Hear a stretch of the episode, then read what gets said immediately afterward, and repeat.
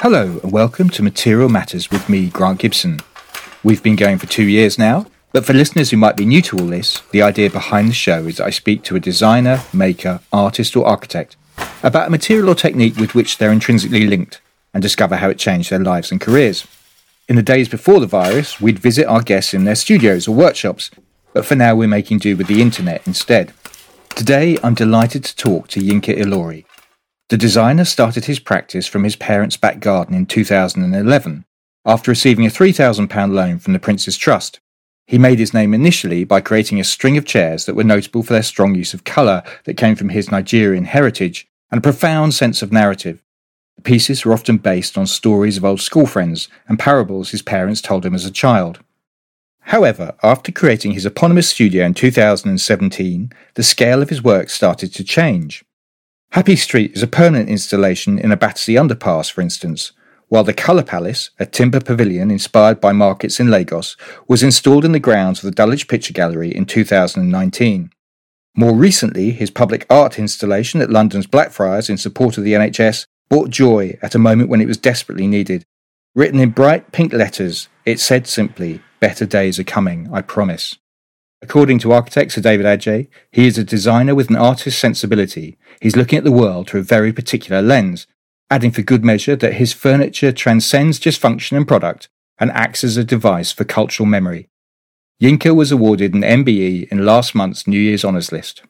Yinka, are you there? I'm here. Thank you for that wonderful introduction. Thank you. That's all right. Was it all right? It's great. It's lovely. Thank you. Reasonably, nice. reasonably accurate. That's great. Oh, good. You've had quite a lockdown. You've launched a new homeware collection, did an installation at Blackfriars in Southwark, which we just discussed. There were windows at Selfridges, a project at Kvadrat, the Danish textiles company. You found yourself part of a new design movement, New London Fabulous, and, big and, you've been awarded an MBE in the New Year's Honours List to boot. It looks like you've been incredibly busy, but uh, how has lockdown been? Has it been difficult? Um, yeah, you know, thank you. Yeah, you know, it's been a tough lockdown. I think, you know, we were all faced with, you know, a, a situation that we weren't, you know, prepared for or we didn't have to sort of deal with because you know this is the first time we've ever kind of had a pandemic. So I think you know when we were hit with you know lockdown measures last year in March, it was near my birthday, which is in April. I had high hopes, you know, for my birthday and what I wanted to do and how I wanted to celebrate it. so when I spent April at home, I was like, what the hell am I going to do? We had lots of projects on in the studio that we were potentially working on, you know, from like public commissions to private and just, yeah, lots of, you know, exciting things that were put on hold and either the company went into liquidation, so we didn't even get paid for those some of those projects. So that's when I decided to sort of launch the homeware collection during lockdown. Interesting. So the homeware came directly from the pandemic. This wasn't a long term plan, in other words. No way at all. You know, we have families and we have, you know, a team. You, you pay their salaries and that kind of thing. You got to keep going. So I think I just thought, what can I do to kind of keep my studio going and keep busy? And it started off actually just me designing a pair of socks, which I put on my Instagram, and it got like 3,000 likes. And I was like, this is insane. A pair of socks, you know, such a basic object, but you know, it's it's somehow brought joy to everyone's lives because we're all at home going through the same thing. And then that's how I started doing the homeware collection. It was by accident out of you know fear and I don't know frustration and just not knowing what's going to happen. I'm quite intrigued that you decided to make it yourself rather than go to an established manufacturer. Why was that? I wanted to kind of have you know that sort of sense of control and ownership of my work and of my studio, and I think you know it was something I hadn't done before. I wanted to sort of be involved in every process from the you know the sort of product development, the materials development, the quality, talking directly to the you know to the manufacturers, which was for me was a huge learning curve and you know an amazing experience. I mean, I couldn't travel to these places like Nepal and Portugal to go and speak to these people, but we did it over Zoom. Okay. The quality was incredible. So, what are you getting made where, Yinka? Sure, yeah. So, you know, we produced a, a kind of a full homeware collection that consists of Tibetan rugs that are handmade in Nepal. We produced stoneware bowls and plates that are made in Portugal. We produced enamel mugs produced in Poland. Um, the socks were produced in the UK. The trays were produced in Belgium. So a mixture of sort of, you know, all kind of produced in Europe which has been pretty, I mean, good. But with Brexit now, it's caused lots of uh, uh, confusions and stresses with customers. Yeah, well, uh, that's quite interesting. Can we unpick that briefly? What kind of stresses has it caused? Well, what's causing the stress for me is, is the taxes that customers are faced with. You know, so if they're going to order something from me, that's it's over 150 quid, you pay some percent, some tax. I mean, and the tax bill that they get is kind of they don't get a warning. There's no kind of pre heads up on what the tax bill is going to be. So they hit with let's say a 40 mm. euro tax bill because they've ordered something from me. So that's it kind of off puts my customers for ordering things for me because it's going to cost more, probably more than the products. If you order a pair of socks, you might pay some tax on that. It's just a bit annoying, you know. We're trying to find a way to how we can navigate through that and you know, I don't know, work through it. But it's it's pretty Yeah. tough. And will you keep going with this after the pandemic? I mean, if the pandemic ever comes to a conclusion, obviously. I know, I know. I'm hearing it could take two years before we can actually get Mm. over this pandemic, like worldwide, and that kind of did freak me out. Thinking two years of, of this, but you know, for me, like this homeware brought me, you know, a, a tremendous amount of joy. You know, over the last nearly know, six, seven months of doing it. But what I will say too is that you know it's extremely tough. You know, doing a homeware collection during a pandemic. I think launching any business is really tough during a pandemic, but I've loved it so much, and it, you know, and it's done extremely well. You know, press wise, we're launching in Selfridges, launching in Matches, launching in Browns. We're talking to retailers in the US. Like we've done incredible things just in a short amount of time. So yeah, we're talking about launching phase two um, in summer. Ooh. Can you tell us what phase two might entail? Sure, yeah. So phase two might entail furniture, some chairs that I might do, sort of do like a limited edition run of chairs, which will be the first time I'm actually doing furniture that you can buy in sets of eight, which I think, you know, will hopefully will go down well. And we're doing like some throws, maybe some sofas potentially, more rugs. Um, we're doing some maybe some candles, some candle holders. So we, yeah, we're really going to really extend the line and, and really push. This is going to be a bit more different from the first collection. Yeah, yeah. And who is your market? Is this stuff affordable, Yinka? I think it is affordable. Yeah, I mean, we, we did you know an extensive amount of research looking at our potential competitors and sort of seeing who's selling what for what price and what kind of quality are they offering. I mean, I do think you know we sell stoneware bowls for 115 pounds, you know, plates for 38 pounds, socks 38 pounds. I think for me, I, I based it on the quality, and I think the quality for me was one of the things I really cared about because I put myself in the position of a customer. If I'm going to spend you know 115 pounds on a stoneware bowl, I expect it to be the best quality. I feel comfortable retailing my work at that price, knowing they're going to get the best from me and get, you know, an artist work that they, you know, that will be in a home for years to come that they can pass on. And that's what I'm trying to, you know, try to push, you know, with, with this homeware collection. I mean, sourcing your craft makers or your manufacturers must have been incredibly difficult to, to know about the quality if you're just looking via Zoom, I guess. It was very hard, yes. And I think sometimes over email, things can get lost in translation. There's been times where we've had nearly like near arguments with, you know, with potential kind of producers because it's been a kind of, you know, wrong um, miscommunication over email, over Zoom. So I think having the Zoom um, has been really helpful because I can understand what it is they're trying to sell, what quality they can offer over. They might show me a plate or a rug, and I'm like, okay, that looks good. But with saying that, what's been really tough is that you know you can't go and travel to these places to see or feel because an image might look really good online or you know on video, but in reality, when you get it, it looks like a load of shit, you know. Um, but what was good was that they sent us samples. We all got samples from within producers. Right. So having samples come into the office, we got a nice feel and idea of you know what kind of quality they're offering. Very good. And should we talk about the MBE? Yes, nice yeah. surprise, presumably. Mm. How does that work? You get a letter, but then presumably you can't tell anybody for months, right? Yeah, it's so weird. Yeah, because you know I'm so tight with my family and friends as well. So we're very open, open family. So I got the email. Actually, this is this is actually a true story. I got an email from you know your Royal Highness. So I can't remember what the email said anyway. It was someone from the House of Parliament anyway. they said, "Oh, is this Yinka speaking?" I, you know, I said, "Yeah, this is me." Um, and then they said to me, "Can you confirm this is you?" I was like, "Yeah, confirm it. This is my email. It's my personal email." So then I called up to say, "What's up? Have I done something wrong? Have I not paid my taxes?" I was, I was like, "What have I done?" Because you get this email and you're like, "This is weird," because you know they're not responding to you. They're taking about a week to get back to you. You know, am I in trouble? So I called up and said, "Oh, you know what's happening?" They said, "Oh, don't worry. You know, you're fine. You know, it's it's good news. Don't panic. Um, someone will be in touch with you in the next few weeks."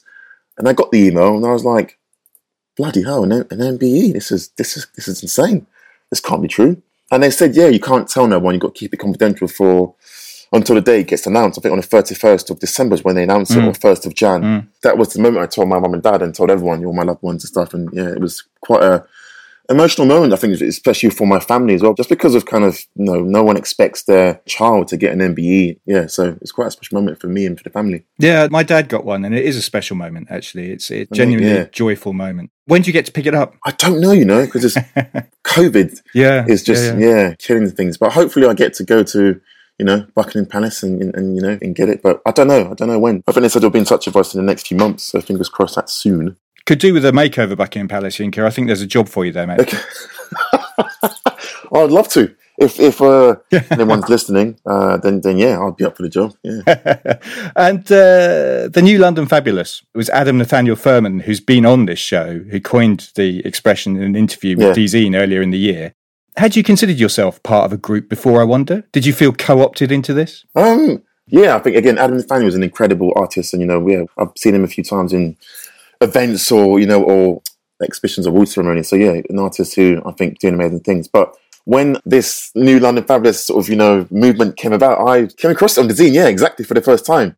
And I wasn't aware of it. I didn't know there's a movement. But I mean, yeah, I mean, nice to be part of a movement. But yeah, I think what he's saying is correct. You know, I think we're in a time now where we all want colour and we want joy in our lives, you know. And I think, yeah, I think I do think I'm part of that movement. And that is what I do. I try to bring work that is very celebratory of one's cultures or spaces or trying to give people a sense of belonging. And I think that's the things I really care about within my work because it's something I think, you know, that I had growing up in North London where I grew up, a sense of belonging mm. um, and feeling part of a community.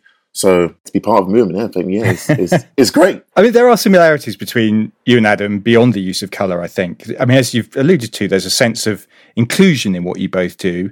Adam talks about queer aesthetics, and much of your work is a tribute to your Nigerian heritage. I'm quite intrigued because Adam wrote recently in an article, he was writing about British architecture, but for a profession that likes to congratulate itself about how well meaning it is and sees itself as liberal, diverse, open, and progressive, British architecture has a serious problem with diversity of pretty much every kind.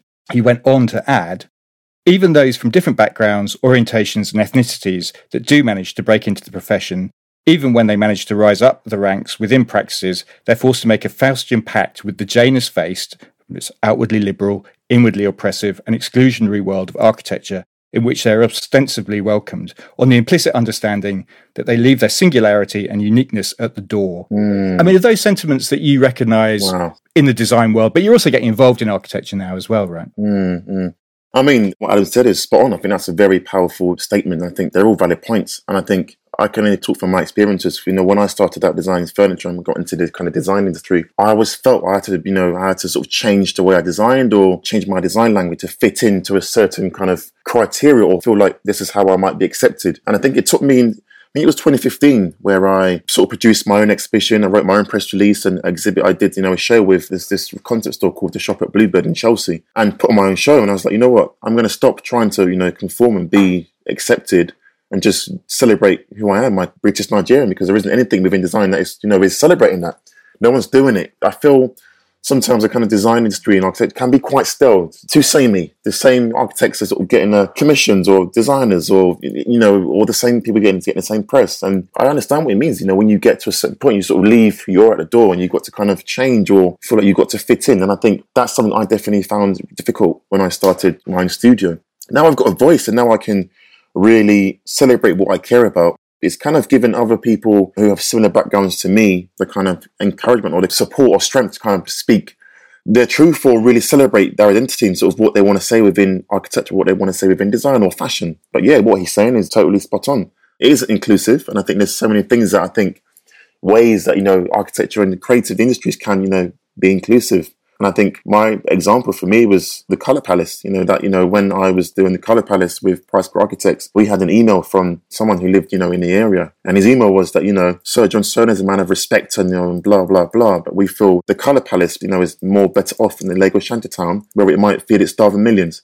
You know, so it's showing how architecture isn't, for me, isn't inclusive. It feels like it's owned by a certain type of person and it's not for everyone. And that's that's it. Because I read that quote. I think you gave it to the FT originally. Yeah. It was described the person that wrote to you was a, a prominent public figure. It was described in the press. Yeah. You couldn't yeah, tell yeah. us who that public figure might be, or give us a clue. No, no. It was, yeah, it was an MP. I think at the time we, you know, we, we didn't want to kind of give that person any. Oh, it was any, an MP, right? Okay. Any energy or any spotlight because we didn't want it. We, we didn't want to detract from what the goal was, which was trying to create a space that is inclusive, that celebrates culture. That's what it was about. But you know, for me, what I found really powerful about that is that it's really crazy that people feel that they feel a space is just for them, or you know, they feel like that's theirs, or no one else can kind of come to that space because it doesn't share their values or ideas, you know. And then that's not what London's about. I can go to any place in London, South London or North London, and feel like I belong here, you know. So that yeah, that was mad. That you know, a space or a temporary structure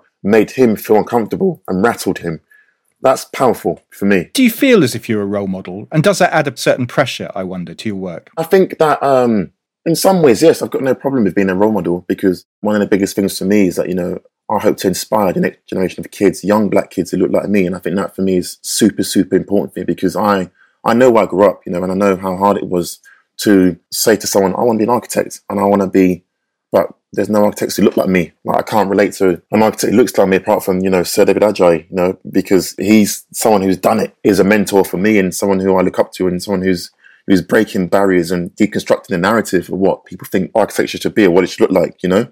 I'm 33 and I'm young. I'm still, you know, I like the same things as someone who's 18 likes or someone or, or the music they listen to or dressed like someone who's 19 or 20. So I want to be relatable to those young kids who live in a council estate and have big dreams and know, you know what? Yeah, you can be a designer. You can have a studio. You can be an architect. It's possible because I'm doing it, you know? So yeah, I do think I'm a role model. And yeah, I've got no problem with that at all. Just reeling back on some of our conversation a little bit. Sure. I, mean, I, I remember seeing your student work. You did a piece for Ligne Roset Mm. when you at university, was, uh, which was a product that's meant to fit into their portfolio. And um, I also saw a piece that you showed when you graduated the new designers.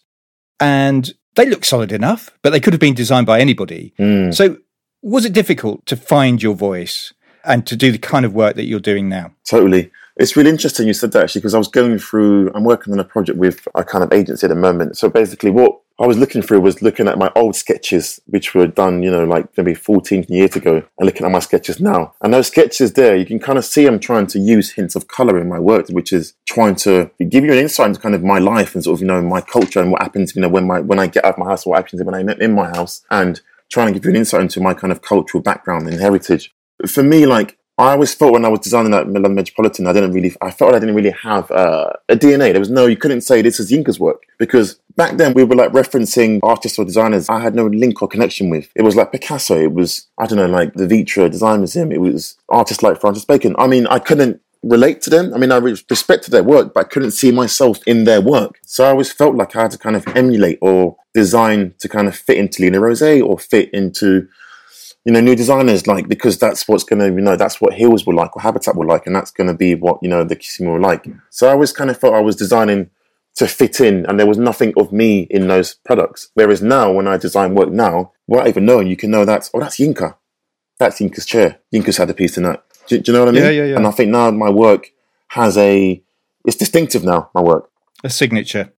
I mean, it's a brave thing to do, though, to take that step to find that voice, right? Mm, is, and I think it came from a place of frustration and just sort of being annoyed that I couldn't see anyone else that was doing work that I wanted to see in these spaces and telling stories that I could connect with. And I felt that, you know, every year that I went to, you know, went, I went to London Design Festival or went to a trade show, it was the same stuff I saw every year. There was nothing different. I couldn't connect with the furniture or I couldn't connect with the installations or the designers. It was, that's what it was. And I think consumers now, and I think, you know, people who love art or architecture, I think we're very, we want more than something that looks pretty. We want to connect with it. You know, we want to be able to sort of see ourselves in it. We want, we want to take something away from that installation or that moment. We want to create memories. And I think for me, I wasn't able to create memories within my old work apart from remember how hard it was designing that wardrobe that I had to design three wardrobes and it was awful. Do you know what I mean? Yes, that, was, that was new designers. The wardrobe was the new designers piece, right? That's what it was. Yeah, yeah. Yeah yeah, but with the work, I can tell you by looking in my office now, I can tell you every narrative of every chair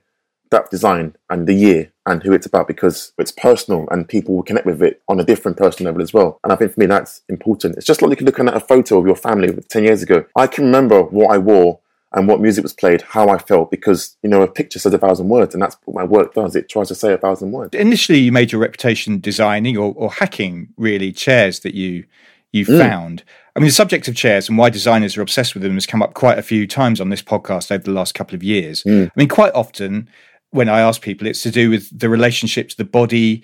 Architects like doing them because compared to buildings, they're quite quick projects to get done. There's a satisfaction in seeing a piece of work complete. But your interest in chairs comes from a very different place. They're essentially kind of a canvas upon which you draw a narrative, right? That's right, yeah. I think for me, I started out designing furniture like nearly 10, 11 years ago.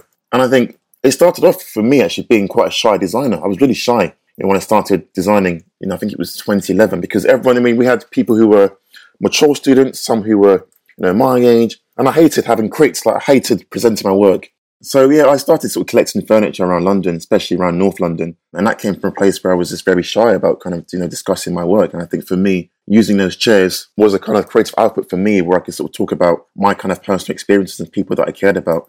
So what I would do is I would spend maybe like I don't know, you know, I remember living in Angel and I took the bus seventy three or the bus forty three or the bus thirty eight, uh, and then like around like Holloway and you know Upper Street in Angel or going to West London. And on the way back, I would always see a chair. I don't know how or where, just see a chair and then I would get off the bus, pick it up, take it home, put it in my bedroom because my kitchen was so full with my stuff anyway. And my room just became this kind of, you know, like chair den of just chairs that I collected over the years. What I was doing was taking it to the studio and then trying to, you know, talk about Nigerian parables that I grew up with um, that were about love or, you know, like not being jealous of people or about loving people or about, you know, respect and those kind of themes. So what I wanted to try and do is bringing in these narratives into the everyday objects that we see, but kind of use a chair as a form of my identity, as an extension of me. Um, within this piece that is kind of talking about personal issues and personal values that I really care about and experiences that I've experienced with people or loved ones.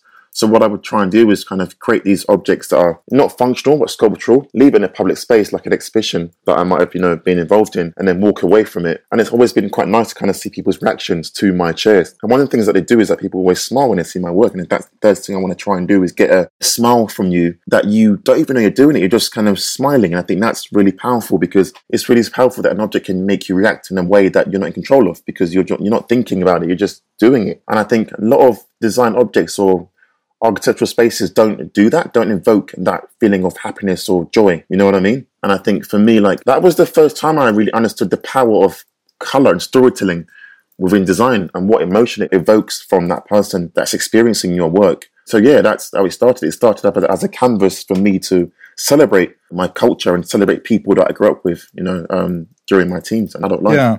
There's a nice quote from you where you say, I kind of see chairs as people. Yeah. Can we take a maybe a person that you talked about and how that manifested itself in a chair?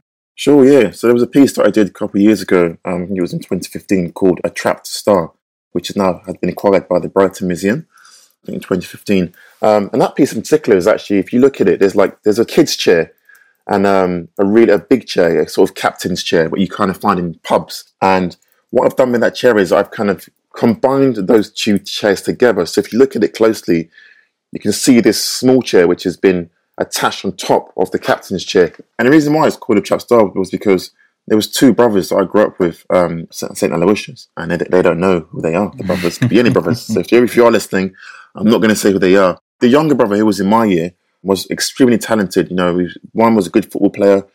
Two was also, you know, good at music, and just three, just good in all lessons like maths, English, science, and maths. He was just so intelligent. But you know, his older brother, who was you know a year above us, was extremely disruptive. Was you know was selling drugs and you know was just not doing things that were positive. And what was really sad was that you know you, you know you have friends or people where you feel like this person's actually really intelligent. If only you knew his full potential, and if someone told him, listen. You're really intelligent. You've got a bright future ahead of you. You don't need to do all that stuff. Just forget about it. It's not for you. But you know, you end up sometimes following your brother's footsteps and going down the wrong path. And that's what happened to him. You know, he went and followed his brother's footpath and ended up, you know, selling drugs and going to jail, you know, to kind of, and which I, you know, I, I don't judge anyone who has to kind of, you know, needs to kind of get by. But, you know, if you know someone's super intelligent, you don't need to go down that route. And, you know, I've seen lots of friends, you know, do that because they want to be like their brother and, and, you know, live that lifestyle. But in the long run, it doesn't serve you, you know? It was about that, you know, that particular person. Um, what I always try and do is I always try to find the beauty in that situation or people because I think there's beauty in, in all of us, um, believe it or not. Maybe not Donald Trump, but I think we all do have beauty in all of us. Right. Even his kids love him. Do you know what I mean? You know, and, and, and that's it. So I think that's with everything that I do, there's always a kind of narrative behind it, but there's always a beautiful sort of sentiment and story that comes out of it that I will try and share with you. Whether you can experience it through a smile, that's fine. Or if you want to go deeper and discuss the narrative and break down a parable, then yeah, I'm, I'm open to do that. Yeah, yeah. I think, like a number of people, I first came across your pieces when you were working with the Restoration Project, which is a charity in East London that brings people together in difficult circumstances to restore furniture. Mm. And um, the immediate thing that struck me, obviously, was your use of colour. Mm. Can we talk a bit about your relationship with colour and where that comes from and, yeah. and how you use it? Yeah, I think my relationship with colour comes from my upbringing, my family. And I think one of the things to me that I've always respected and loved about my family was they've been here for like nearly sort of 35, I think like 35, 36 years. You know, they sort of left Nigeria, moved to the UK, I wanted to sort of give us a, a different upbringing, you know, a different life, different opportunities. And, you know, I think for someone to kind of be so selfless and, and give up everything because they want to give, you know, their unborn children, you know, a different perspective, you know, a sort of different life, I think is is incredible. And something I don't think I can do. I don't think I could leave the country and start again and leave my family, my friends. It's tough, you know, it sounds, yeah, it sounds mad, but they did it. And so did some of their friends as well. But I think for me, like one of the things I saw about them is that they, they had a bunch of friends who kind of did the same thing as them and who were from Nigeria, moved to the UK, and what they did was that they had lots of parties, lots of, you know, they had lots of kind of key special occasions with people who had the same kind of, you know, culture as them. I've seen you talk about it. They filmed their parties and watched them back. Yes, they would film it. It's true. No, no, no, that's true. It's true. What we would do, like, for example, sometimes we would have, you know, I lived in a, in a place called Essex Road in a two bedroom flat, and it was really, it was, our living room was tiny. So, but then we would have my uncle come round, you know, who was a, you know, a performer called Obalola. He's like a, yeah, he's a musician. Um, and what he would do was he would bring his keyboard round to the house with his microphone and he would play his keyboard with his kind of like um, his sound system in our living room and have it full blast. And it was a block party. Everyone was invited. You know, you could be from, as long as you knew my family, come into our house. It would go on into our kitchen, our bedroom, our bathroom.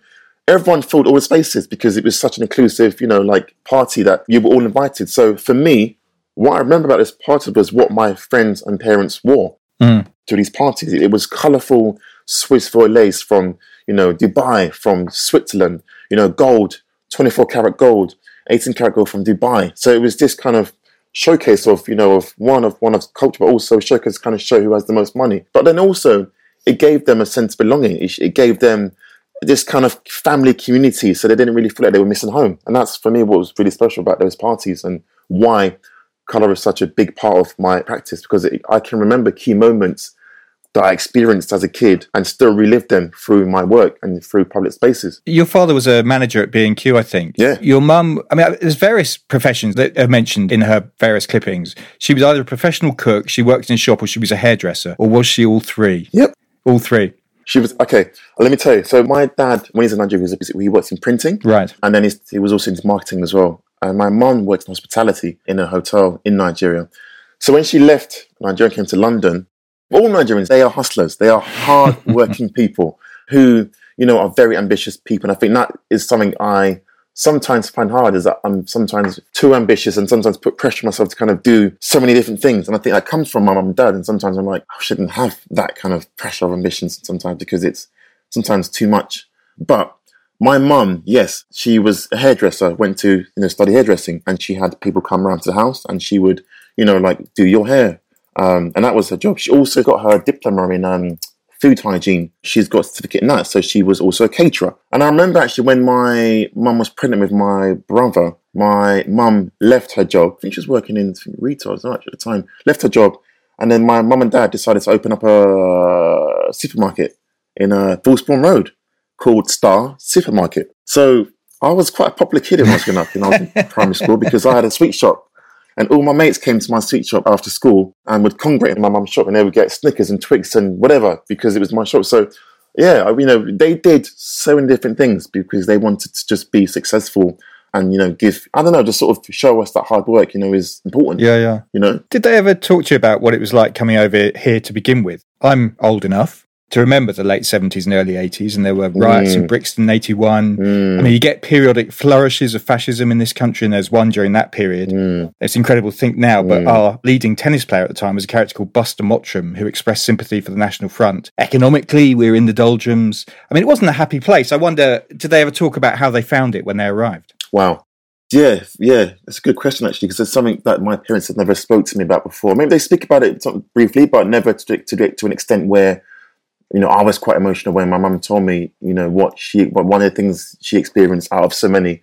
And I think it, she we discussed it when it was, you know, during sort of BLM last year um, and George Floyd. And it was basically when my mum was pregnant with my older brother and they had seen this flat online and were going to go and view. And it was in Stoke Newington. So they went down to Stoke Newington with my dad and my mum and my brother, who was at the time in my mum's room. And they got to the door and they said, oh, sorry, you know, no blacks allowed. We, you know, we're not, you know, we can't accommodate black people. And I, when when she told me, I, I, I, cried because I thought, bloody hell, you know, like you've come to this country with, you've left home and you think this is going to be a loving place, it's going to be kind people, and and then you, you're hearing, you're like, whoa, it's not actually what it seems, you know, like there's actually a problem here. And you're pregnant with, you know, with, with your unborn child and you've got, you know, you're trying to find someone to stay and you've been told you can't come in because of the color of your skin. It's crazy, you know? and yeah, really broke my heart. So yeah, we sometimes do talk about those, you know, talk about those tough times and things that they experience. But one thing they've always said to us, yeah, you know, you've always got to work 10 times harder. And I think what they've always tried to do is never let that get us down or never let that be a, you know, obstacle for us because they've always said to us, you know, you're hardworking people and, you know, you're talented and, you know, just, just keep working hard and, you know, your time will come. So they've never really made us feel like we should be angry or we should, you know, seek revenge or no, never, never that, never. It's always just been like, you know, the, the thing about me is that I grew up in a really loving household. So for me, I didn't really care about what was happening outside. I think for me, like all I cared about was just having my parents' love and affection and care, and that's all I cared about. I didn't care about because my my parents' opinion is, is that that's the one that matters. I don't care about other people's opinions. That's the biggest thing for me is knowing that I've got my parents' unconditional love, and, and that's what's got me through everything. If I'm honest with you, you said once in a talk you were jealous of your parents. Why was that? Yeah, jealous, jealous. Yeah, it's true. Um, and I think the reason why I was jealous because you know, they've always kind of given us so much insight into kind of their upbringing, their culture, and what it's like to be, you know, like Nigerian and fully Nigerian. Yes, you know, they're, they're, they're British, so have, you know, they have a, you know, a British, British passport, but, you know, they, they haven't got to worry about having two cultures. They're born in Nigeria, so there's no kind of like division or, not division is, but more like understanding like what it's like to kind of grow up in Nigeria and understand like that kind of yearning of wanting to go back home because they they want to go back home. But I don't know what it feels like to want to go back home. I know like it's sunny and it's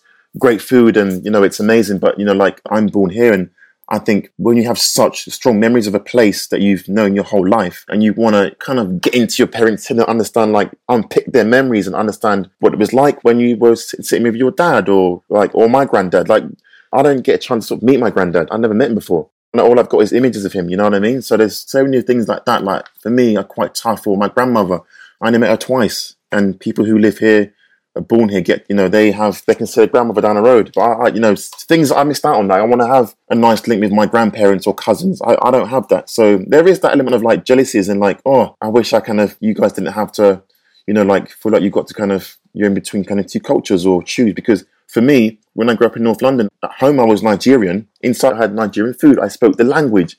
My parents didn't speak to us in English rarely. It was in Yoruba. When I went out, I'm British. I'm English. You know, you're right, mate. Yeah, what's happening? And then you're at home. It's Yoruba. So that was for me as a kid. That's that's quite tough. You know, and your parents are like, yeah, you know, you're born in the UK, but you know, you're still Nigerian.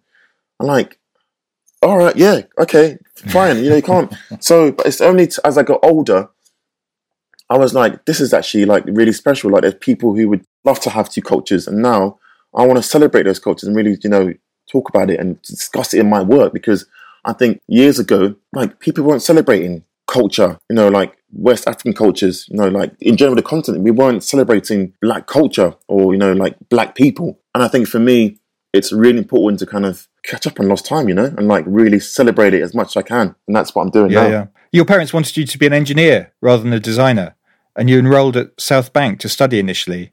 You realised pretty quickly it wasn't for you. Yeah, yeah, bloody hell, that was that was really funny. Yeah, so you know, in lots of Nigerian households, you have to be a doctor or a lawyer or an engineer or a scientist or whatever it is, anything that's like really academic or that's going to bring pride to the family. And yeah, I decided that I didn't want to be a civil engineer because I couldn't really see myself. You know, I was really young in age, but I couldn't see myself wearing a high vis jacket and a hard hat and being surrounded by rubble and you know like and scaffolding and being cold. And I was like, no, I don't want to do that. And then um, I remember actually going on to study. I was actually enrolled. I think I was in the course for like one day, and I was like, "This is not for me. Like, I can't see myself doing this." And I enrolled on. I did a course which is called Art and Design Studies um, in Art and Design for a year. It's BTEC, and you kind of do like everything within art and design, from like fine art, to photography to product design, furniture. And I did that. Where for, was this? Um, at London Metropolitan University. Okay. And I did that, and that was great. And that's when I worked out, oh, you know, I'm actually quite good at making furniture. And I went on to come study um, a degree in product design and furniture at London Met, and it's been the best thing I've ever done because I think if I would have gone on to have done civil engineering, I don't know if, I'd have, if I would have been happy. But funny enough, now I, I, get to work with civil engineers now anyway, you know, so it's all kind of come round, you know, full circle. So, do you tell them about your 24 hours worth of experience? No, no, I don't want to. I don't. No, I want to keep them on my side, you know, because they they are very important people in all my projects. so when did the penny drop for you at London Met? I wonder. You were taught by Jane Atfield, I think, right? That's who right. Was, who was big in the? I mean, she designed for people. She's a name that kind of gets has got slightly forgotten, but in the mid nineties, I agree. She made a, an extraordinary and revolutionary chair made out of recycled plastic. Yeah, yeah. So when was the moment when you went? This is the work I want to do. I mean, obviously you're still trying to do other things when you graduated from Sure. new designers. Sure, totally. I think it's a shame actually because I wish I could speak to Jane Atfield. I don't know, maybe I should try and reach out or try and find her. But if you are listening, Jane Atfield, yeah, please email me or yeah, I'd love to chat to you. But I think when I was in my first year, you get given a bunch of projects like you know they're really trying to do. You were just experiencing different kind of projects. But she gave me a project that was called Our Chair, and that project changed my life. And the reason why I'm doing what I'm doing today was because of Jane Atfield and that project she gave us. And that project that we did was basically we had to go and I think it was first kind of in, you know done by Martino Gamper when he did this project called 100 Chairs in 100 Days, where he went off and went to go and find you know like different unreloved like old chairs and he sort of like reloved them and sort of like gave them a like new narrative and new kind of form and structure. And he did it for 100 days. So Jane gave us that brief and said, okay, this is someone you should look out for. This is what he's done. You're going to now attempt it yourself as well go and find two chairs and work with someone on your course and you know redesign this chair it was the best thing ever that i've ever done on i think during my whole three years at london metropolitan that was my favorite project and that's what gave me the kind of encouragement to go and do that when i finished university to go and start recycling old chairs and old furniture. But then at the time, I know that she did this recycled chair using recycled plastic, and I think it's actually at the V&A. I think it is actually. We didn't really know how like important Jane was. I think at the time because she, I think Jane was part time. But you're right. I think she's uh, incredible, and I think someone I think you know doesn't probably get the, credit I think she deserves. I think is yeah is a bit is a bit forgotten. But I think that project did change my life, and I think I'm yeah forever grateful because I think that project for me opened my eyes, and I think that was the first time I thought there is storytelling within design, and that was how I started storytelling. Was actually doing that project called Our Chair because the reason why I think it was really powerful because those two chairs that I actually got was from two different places and two different people who lived two completely different lives, which is really powerful. So that chair, as mad as it sounds, as as, as, seen or as or has experienced different things or people, or has been in two different environments. We're now taking those two chairs, who you know have come from two different people's lives, and giving it a new narrative, and maybe not forgetting those existing narratives or existing stories, but giving it a new story that will now be at the forefront. So that was the first time I actually understood the power of storytelling within design. Mm, mm. After graduation, your rise yeah, has appeared quite seamless. You did a three month internship with the designer Lee Broom. I mean, he started his career Yeah. by hacking chairs with strips of fluorescent lights, as I recall. Yeah, yeah, What did you learn from, from Lee? Your work would appear to be quite different. yeah. I think if I'm honest with you, I emailed a bunch of different people trying to get internships, but no one was getting back to me. And I had interviews, and I was unsuccessful with the interviews. But Lee Broom was the only person who, yeah, who gave me my first internship. I was with Lee Broom for I think for like maybe sort of I think two or three months, and at the time he was working on a project in Westfield, this Lebanese restaurant called Manalown. I, you know, got an insight into sort of how you sort of start a project from start to finish. And I remember going into this restaurant, which was an empty space, but understanding what it is to kind of, you know, buy furniture, like designer space, like site visiting, for example. I don't know, like just kind of like creating mood boards, those kind of things. And also just kind of managing the project, I think is things that, you know, I didn't, I didn't know how to do at the time. But I think I wanted to try and get an insight into kind of running a studio so I could potentially do my own studio in the future. But his work, I think he was one of the designers at the time who really excited me because he was doing things that no one was doing. He did this table that was made that he kind of had this, I think it was this kind of plywood outer surface, and then the inside had this kind of like Peruvian kind of carpet that he inlaid in the inside. And I was like, that's crazy because no one was doing that. So I think for me, he was one of the one of the people that I think was a cross between kind of functional design and art, but also unfunctional art and design. I think he was one of the people where I thought, wow, I want to learn from him. I want to, you know, work for him and just understand how he thinks and what's his thought process because his work was incredible. And then he was doing lighting as well. He was doing these things called decanter lights where he was getting these secondhand lights and then sort of putting light bulbs into them and sort of selling them. And then, yeah, I mean, those lights, they've done extremely well. Yeah, yeah. I mean, there was a quote from you that I read in Design Week. You said it was around 2015 that you were having thoughts of giving up design Mm. due to the frustration of feeling people didn't understand the designer I wanted to be. Mm. Um, who didn't understand, I wonder? It was, I think it was like, you know, press people. I think it was design peers didn't understand sort of where I like to position me. I can only kind of relate it to when you have an artist, for example, who is, let's say, I don't know, who does country music, for example, and you know he's now signed to a music label, and they can't work out where to position him, position her. Like, where does this sit? And then they start doing, they go from country and they start doing, I don't know, rap music, and it's like they're confused. They don't know how to market this person, and I think that's really what it was to me because no one at the time was kind of talking about storytelling, talking about British Nigerian heritage, talking about colour, talking about Nigerian folklore. It was all very new to people, and I think no one understood what it was I was doing. Or is am I an artist, or is he a designer? You know, I think for me, I was struggling because I didn't really feel like for me to do a trade show was the right thing because I wasn't selling mass-produced products that you could have in a hotel or in your house. Do you know what I mean? I wasn't creating work for mass production. I was creating work that was meaningful, was one-off piece, and was more, you know, in line with, let's say, I don't know, like an art exhibition that's maybe at Frieze or Art Basel or Design Miami. And that's what I wanted to do. But I didn't know how to get into that type of space. So I found myself a little bit confused, you know, doing, you know, like waiting every year, once a year to do, you know, LDF, which was fine. And I think, you know, did, I think served its purpose at the time. But I think, it, I think for me, it came to a point where I felt like I was wasting my money, you know, standing at a paying X amount of money for a space to exhibit my work and waiting for retailers or buyers to come by and be like, oh, you know, we love that we're over 50. It didn't work for me, you know.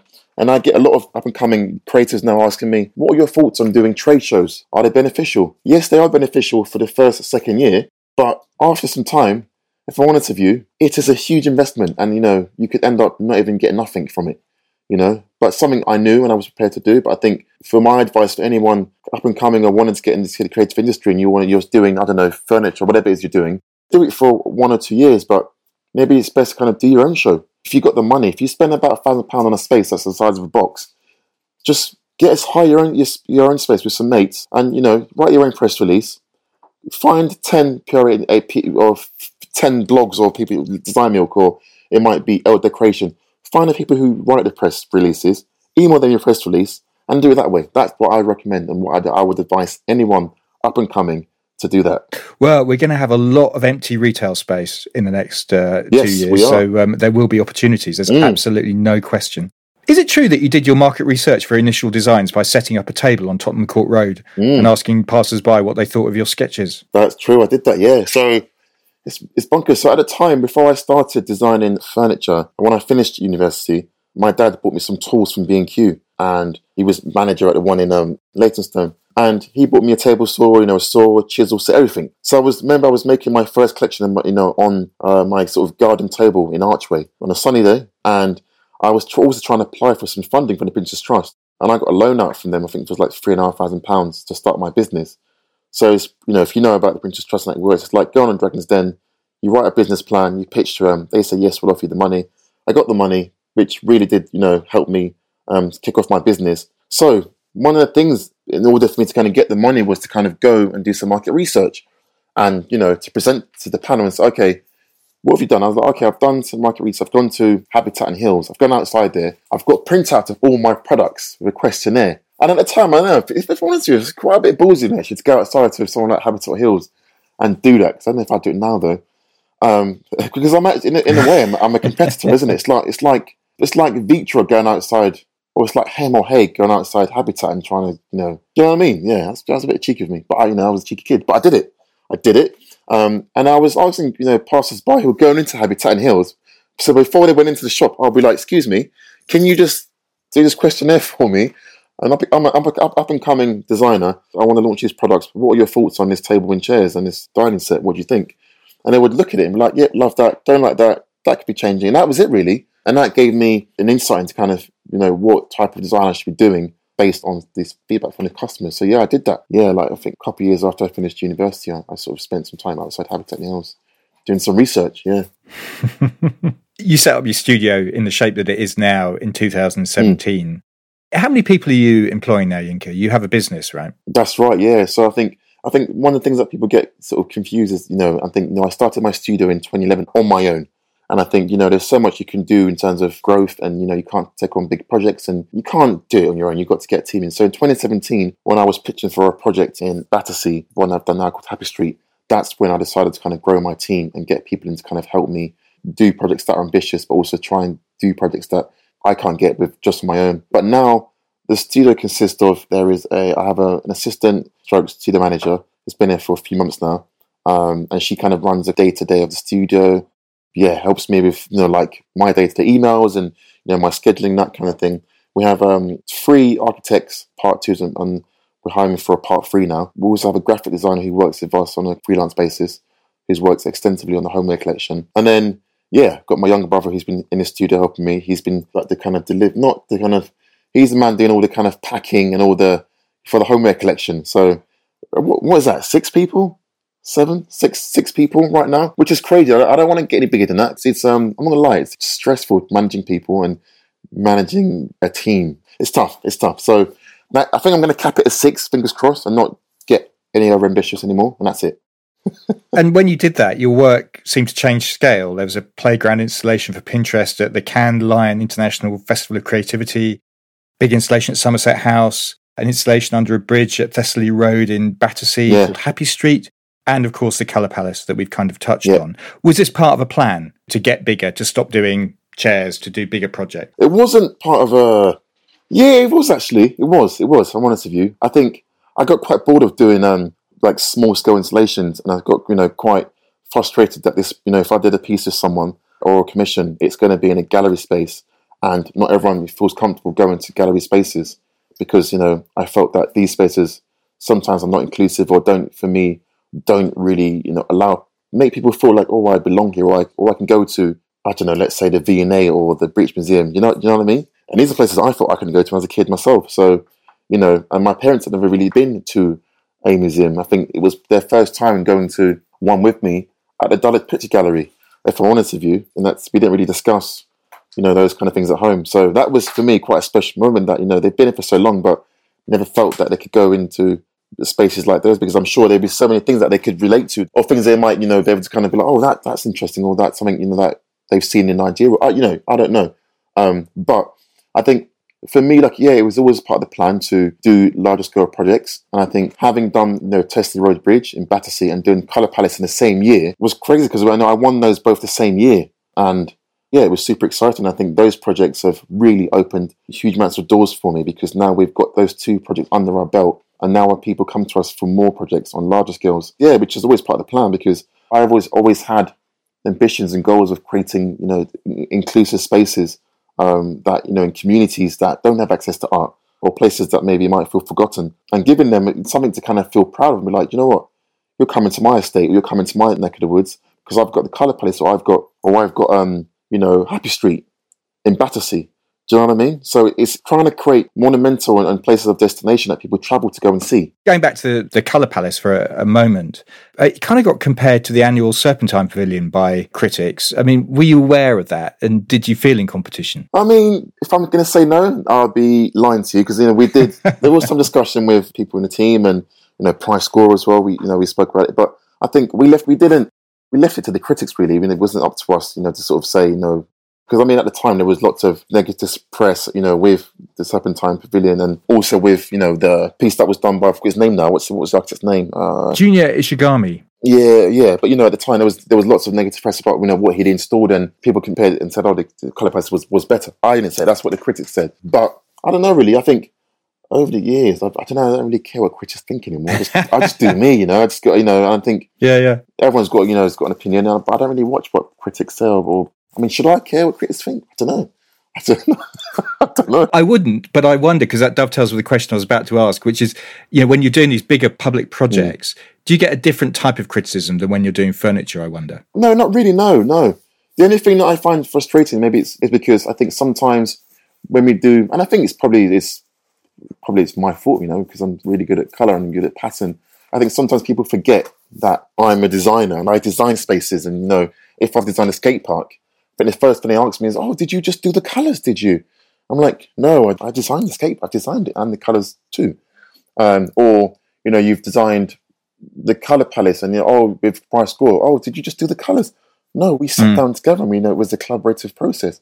So that for me, I think is sometimes frustrating, but I think now I'm becoming quite vocal about and just saying, you know what? Yes, you remember I've studied product design and furniture. I've gone, I've done it, you know, for three years. Like, give me some credit. But also, I love using color, but I think sometimes I think you know can't blame people. I think the first thing you see is is the color. If you saw a building that was just grey, then it would be more like, wow, that's an interesting building. You know, wow, look at the look at the shapes, the, the kind of. But when it's the color, that's the first thing you see. Is like, wow, this is mind blowing. And I think that's what I did set out to do. Actually, from honest with you, like was to kind of capture an instant response from you from how I use color, and that's what I want to try and create. Is try to evoke an emotion that is very much unplanned and just like on the spot, like joy with glee. Like, wow, that's bonkers. That makes me happy. You know. Our time is up, Yinka. Final question plans for the future? What can we expect from you? More homeware by the sound of it. More homeware. I am doing my first, I've got two big public commissions that will be launching this year. One of the biggest ones, I think they're both important, but I think the one I'm really excited for right now because I've done a few playgrounds is I'm doing a permanent playground in East London in Barking. Ah. So look out for that. Yeah, it's going to be permanent there forever. Um, so that I'm super like excited for. So can't wait for that to kick off this year. Very good, very good. Well, that's a lovely, uplifting place to leave it. it. Thank you so much for your time, Yinka. Really appreciate it. Thank you. Thank you very much. And to discover more about Yinka's work, go to yinkailori.com. As ever, there are images from the interviews as well as little films and other things on my Instagram page, Grant on Design.